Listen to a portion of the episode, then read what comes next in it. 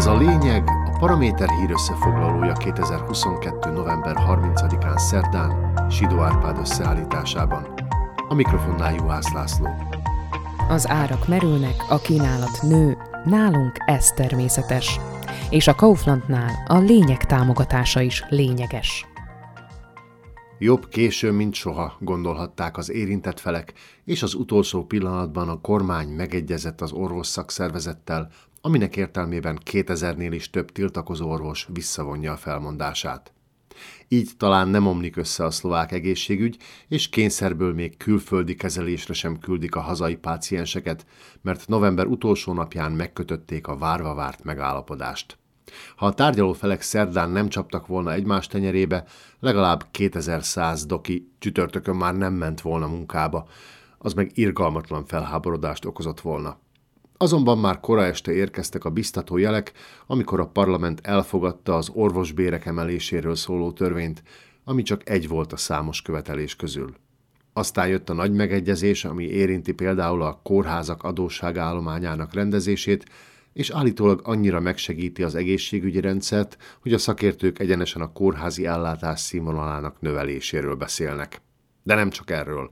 A szakszervezet vezetője abban is bízik, hogy a fiatal orvosokat sikerül itthon tartani, és a külföldön dolgozók közül sokakat hazacsábítani.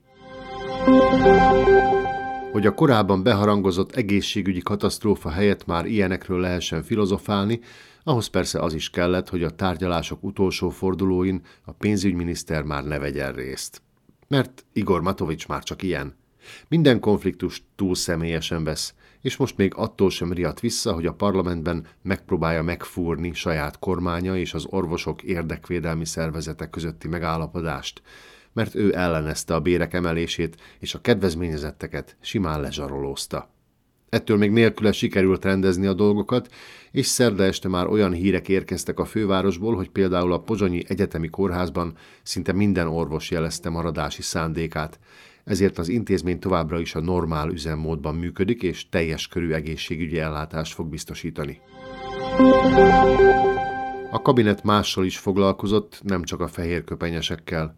A kormány szerdán rábólintott az úgynevezett szolidaritási hozzájárulásra, és ennek értelmében az energiaszektorban és finomítóiparban tevékenykedő vállalatoknak támogatniuk kell majd az energiaválság elleni küzdelmet. Azaz fizetniük kell, nem is keveset.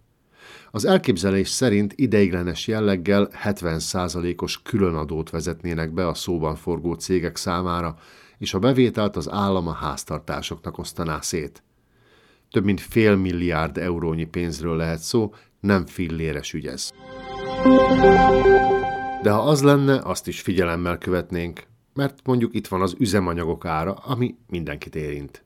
Szerdától tudatosíthatjuk azt is, hogy azóta, hogy az oroszok belefogtak legújabb területrabló hadjáratukba, nem volt olyanra példa a szlovákiai benzinkutakon, mint amit most tapasztalhatunk.